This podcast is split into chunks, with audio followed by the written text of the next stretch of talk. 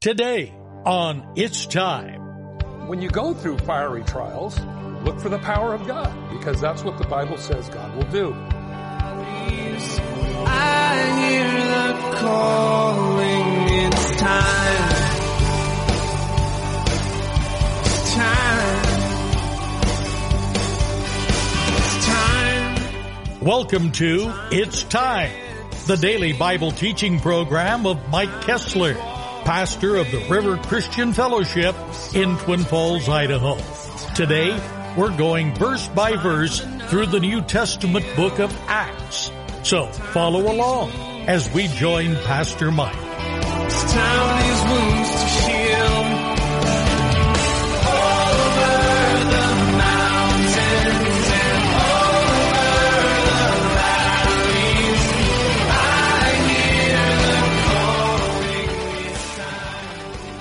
Chapter 13 tonight as we continue going through this great book, looking at the early church inspired, empowered by the Holy Spirit, and how using our talents and abilities for the kingdom of God, inspired by the Holy Spirit, brings people to Christ. Now, we looked at this last time we were together and we find the first, you might say, sermon that Paul gave when he went to Antioch in Pisidia. Now, what that simply is, is this. He went to the synagogue and there he begins to speak to the Jewish people a history lesson concerning the promises of Messiah that was to come. And Paul was a tremendous bridge builder when he would communicate. And really, friends, I believe that that is a secret of communication even today.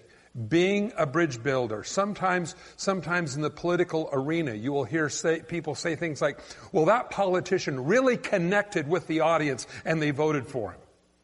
Well, that's because he was a bridge builder. Now, if we're going to communicate the gospel of Christ, I believe that again, being a bridge builder is a good thing. I believe it's by the power of the Holy Spirit that sensitizes us to where that individual is at so that we can be an effective communicator. So if you're a boss in a company, if you're an employee, no matter whether you're a Sunday school teacher or a pastor, being a good listener and a good communicator will help promote whatever it is that you have on your agenda and primarily the kingdom of heaven. Now, we can take biblical principles that we learn and we can apply them to every aspect of our life. It isn't just that we come to church on Sunday morning, get a lot of head knowledge about how spiritual things work, and then park it all in church when we leave it, uh, and go back and live the way we lived all week long. That isn't the way it works. That the power of God and His principles change the way we look at life. And this is what's so important uh, when we look at our relationship with God. And so as we look at these, how Paul was a great communicator. This is an unction, I believe, of the Holy Spirit. I don't necessarily think it's something that is taught or learned, but I will say that there's a sensitivity there what to expect. Paul, recognizing he was talking to Jewish people in the synagogue, begins then when the, you might say, uh, the offer was made, does anybody have anything they would like to share? Paul stands up and says, yeah, this is what I'd like to share. And beginning from the beginning, he goes through clear up to King David, which every Jewish person greatly held in admonition concerning his life, and then relates to this group of people the prophecies concerning Jesus that was to come. So in other words, he took something they were aware of and then brought the gospel into it. Now you say, why is that important? When we get into chapter 14, we're going to see that when Paul addresses the Gentiles, he does not bring in, you might say, Jewish history, but he brings in nature. Because they had no understanding of Jewish history, but they did understand nature. So, what the understanding then is this. You communicate to people where they're at. If we speak a bunch of Christianese to people that have never been church, they would just look at you and say, what are you talking about?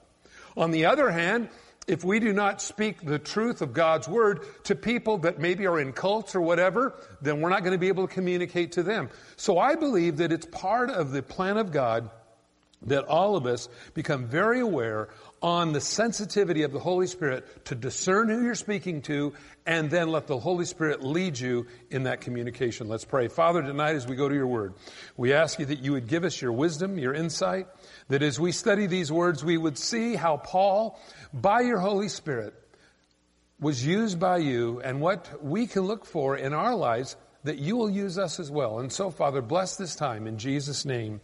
Amen.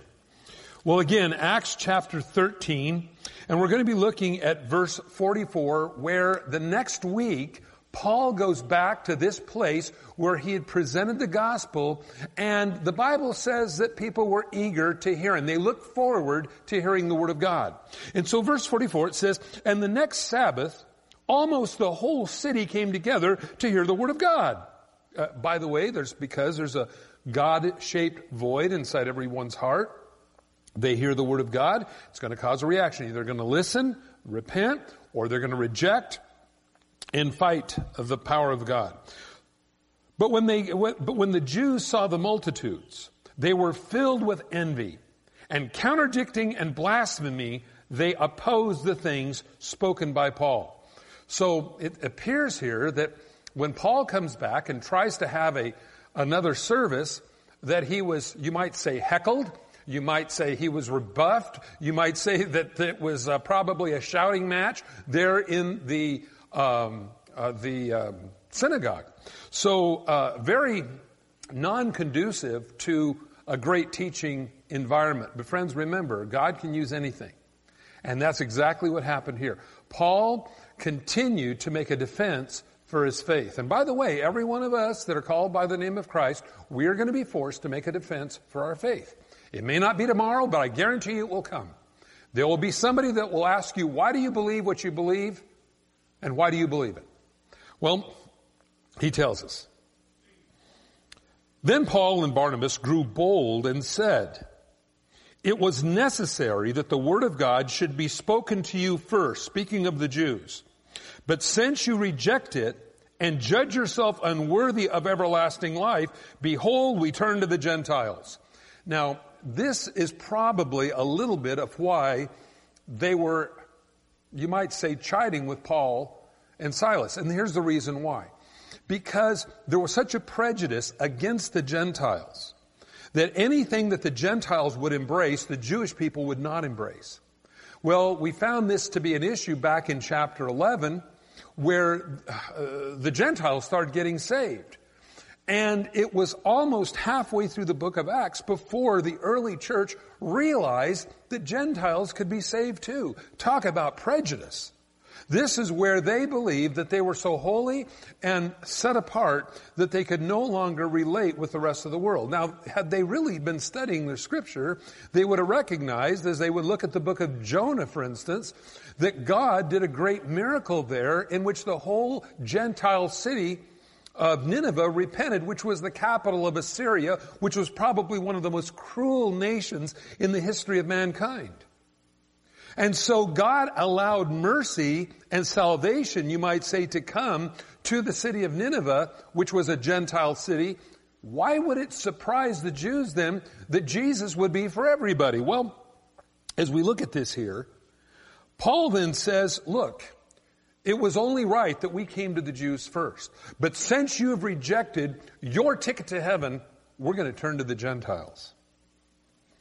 And so he says, for so the Lord commanded us, I have set you to be a light to the Gentiles, that you should be for salvation to the ends of the earth. And this is in the Old Testament, Isaiah 42, where he makes this claim that God had every intention from the very beginning to include the Gentiles as well as the Jews into his bountiful plan. Well, friends, this is radical. Because for the Jewish people to think that we're going to believe, you mean these Gentiles are going to be with us too, was really a radical thing. In fact, even when the Holy Spirit, right in the middle of Peter's sermon, back in, back in mid book of Acts, he, when he goes to Jerusalem, he says, look, I, I, was doing my sermon and right in the middle, I didn't even touch them. The Holy Spirit fell on them. They began to speak with tongues because you see, by touching Gentiles, you would be considered unclean.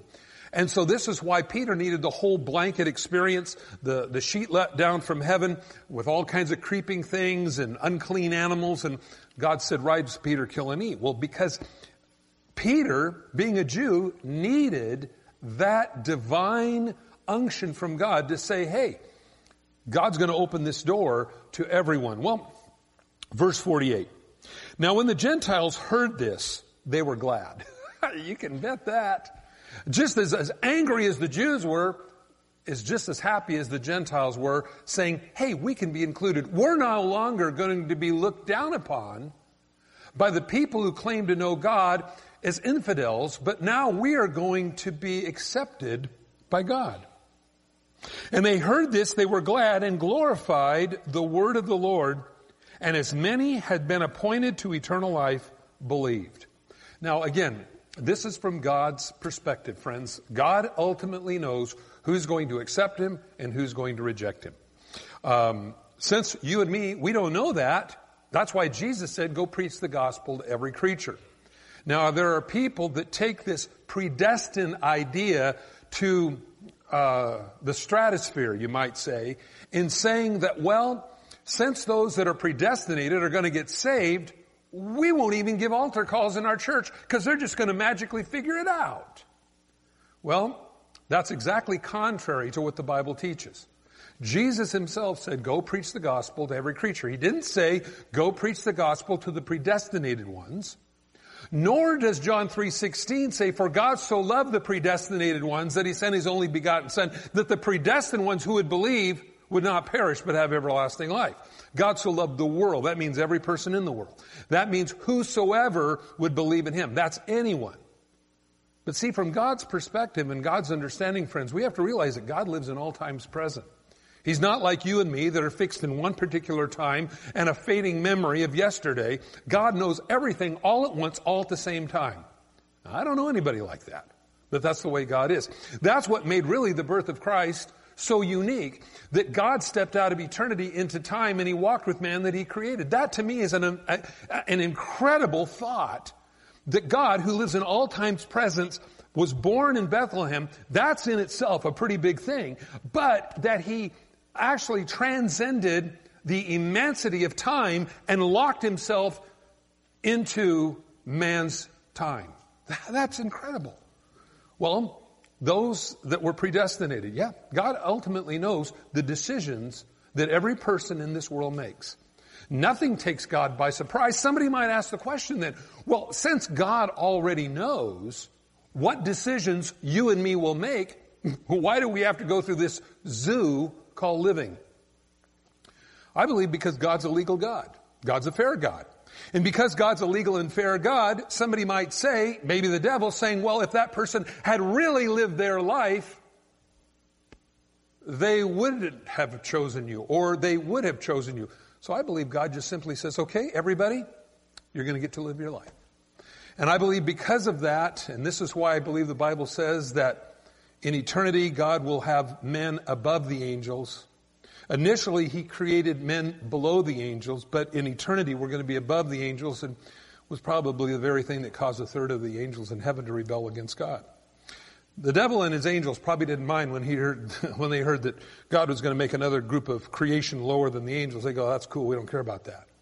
But then when God says, but someday they're going to be my bride, and in Corinthians 6, 1 Corinthians 6, it says that someday you will judge angels. I think they went, nah, we're not buying that chili. And they rebelled against God. And, uh, well, we have the fallen angels. That's what hell is all about. It was never meant for man. It's a place for the fallen angels to go. But if we want to enter into the same rebellion that they did, we get the same just reward, and that's eternal separation from God. But on the other hand, whosoever will may come, those that are leaning towards and wanting salvation, God grants that to them. God ultimately knows who is and who isn't going to make it. That's why I really look forward to the marriage supper of the Lamb. You're going to have your little RSVP card there on the table. You're going to have a big long table in heaven and your little cards. Hey, look, he knew I was coming. yeah, that's right. See, God knew. What's really sad sometimes is that we personally forget we're children of God. That's why I believe church is good. I believe that's why home fellowships are good. I believe that's why every time we can get together because it reminds us, hey, what's really important? Because all of a sudden I can believe to, I can fall into the understanding that, well, what you see is what you get and that's all there is. And I can forget that I have been chosen by God. You've been chosen by God to spend eternity with Him. And this is a real issue that I think sometimes so many Christians forget who they are in Him. And so therefore we begin to think like the world and unfortunately act like the world. But you're not of this world, the Bible says. You're a heavenly calling. God knows your purpose, your place in Him. And so as it says here, as many had been appointed to uh, eternal life believed. And again, God allows that appointment for whoever will accept Him as Savior. The word of the Lord was being spread throughout all the region. Now, again, whenever there's a great move of God, there's going to be a counter move of the enemy. And friends, it's not just here that we're reading about it tonight, it's in your own life as well. Whenever God endeavors to do something great in your life, there is always going to be the undercurrent to stop it. Now, why is that? Because I believe the enemy knows the potential you pose against the kingdom of darkness. So whenever you uh, make a, an advance for the Word of God, there's going to be something that will try to stop it. And it comes in many different places, in many different ways. If you're dating somebody that's not a Christian, you're going to see it immediately in that. If you are trying to advance the kingdom of God in your personal home life, you're going to find that there's going to be distractions and catastrophes that you had never thought of before. That's how the enemy works. Verse 50, it says, But the Jews stirred up the devout and prominent women and chief men in the city, which tells you that women can be as big a problem in stopping the gospel as prominent men, devout men. And chief men of the city raised up persecution against Paul and Barnabas and expelled them from their region. Now, here you find that um, their message was rejected. Not everybody rejected it, but it, the powers that be are. The Bible tells us that Satan is the prince of the power of the air. And we find a lot of that has worked its way into very high places. Um, and so we shouldn't be surprised when we see oftentimes the things we see in the political realm. In fact, as we look in the book of Daniel, we find that Michael, the angel, came to fight and would have been there sooner to come to Daniel's aid, but uh, ran into the prince of Persia. Now, did he actually fight this guy king? With, no, I believe it was the demonic spirit behind these world governments and world leaders. And certainly, we remember Satan on the Mount of Transfiguration, or excuse me, not Transfiguration, the, the Mount where Jesus was tempted, Luke 4. Uh, he said to Jesus, All the kingdoms of the mind, and mind whoever I want to give them to, Jesus, if you'll bow down and worship me. And of course, Jesus wasn't going to worship the devil, but Jesus came to redeem the kingdoms of the world. Satan offers him a shortcut. So, you say, well, what's that? Well, again, whenever there's a great move of God, you're going to see the undercurrent. Now, you can either look at the undercurrent as woe is me and tears and all those kinds of things, or you can say, wow, I'm on the right path because the devil does not waste time on people that are not doing something for the kingdom of God. So if you're going through some trials right now, good, you're making a mark somewhere. People say, well, you know, I just skate through this life. Well, I'm telling you, then you're probably not making much of a ruckus. Because if you're really stepping out in faith, there's going to be a counter move. We find it all the way through the book of Acts. We find it through the epistles. We find it everywhere in the Bible, even in the Old Testament. A mighty move of God in your life is going to trigger the opposition of the enemy. Always works that way. So it says, expel them from the region, verse 51. So Paul and Silas had their feelings hurt, or Paul and uh, Barnabas had their feelings hurt, and they uh, went home and they didn't do anything else. No, it doesn't say that, does it? I've had people tell me that. Well, I went out witnessing one time and this guy got mad at me and started screaming at me and I'm never going to do that again. Well, what do you expect when you bring a message of light and hope to people that are in darkness? So notice the next verse, 51. Then they shook the dust off their feet against them and came to Iconium. Didn't stop them. They just went to the next place. Now, Jesus talked about this in uh, Matthew chapter 10. He says, if a town doesn't receive your message, shake the dust off your feet and keep walking. Don't let one or several people or a group of people stop you in your tracks what you're doing for God. They didn't. Here's a great illustration what happened. Let's look at this. They came to Iconium. And the disciples were filled with joy and with the Holy Spirit. You see, you keep moving in the Spirit, God will keep pouring into you what you need, just like he did with these guys. Now, something interesting at Iconium that happens. Um, well, we'll just read. And it happened at Iconium, which was in the area of Galatia. Now, we often talk about Corinthians, okay? The town of Corinth.